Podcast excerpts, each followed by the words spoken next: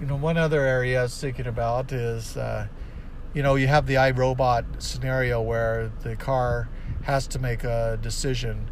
Um, how, for example, if there is a coll- uh, collision that's going to occur, perhaps there's a drunk driver, he's moving at you at a high speed, there's going to be a head on collision.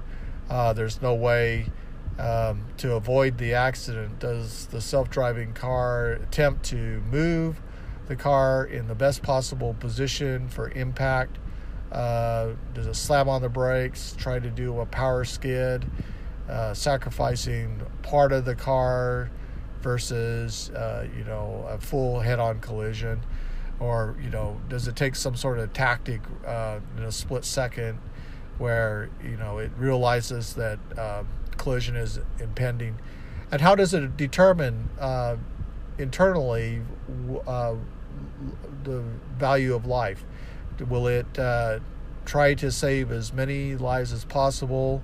If it knows that uh, you know that the car will uh, veer into a heavily uh, area, will it instead uh, choose to do an impact in staying on the highway and an attempt to reduce down the the damage?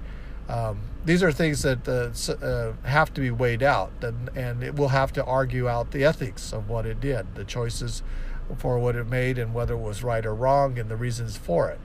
And so, again, I, I do agree that um, that self-driving cars are really a conversation between the machine and its environment and the driver, or in this case, if it's not the direct driver, it will be uh, the control the controller governance and authorities who are evaluating the decisions of the car and they're going to want to know the conversation that the car is having between them and the road and the obstacles uh, objects that are in its path.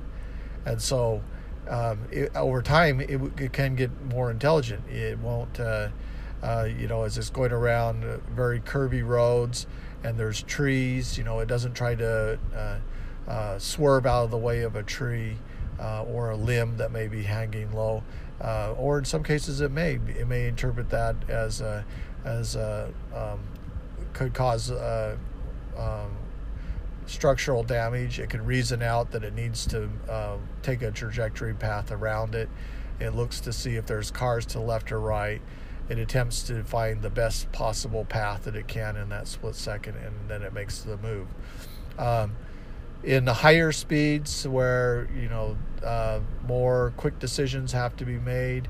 Um, it may you know it may cut over into a lane quickly to avoid a dog darting out. Um, or in the case if it, re- it, realizes that it could cause the car to flip maybe it will have to run over the dog. So though and then it would have to reason out uh, you know through its uh, conversation why it ran over the dog.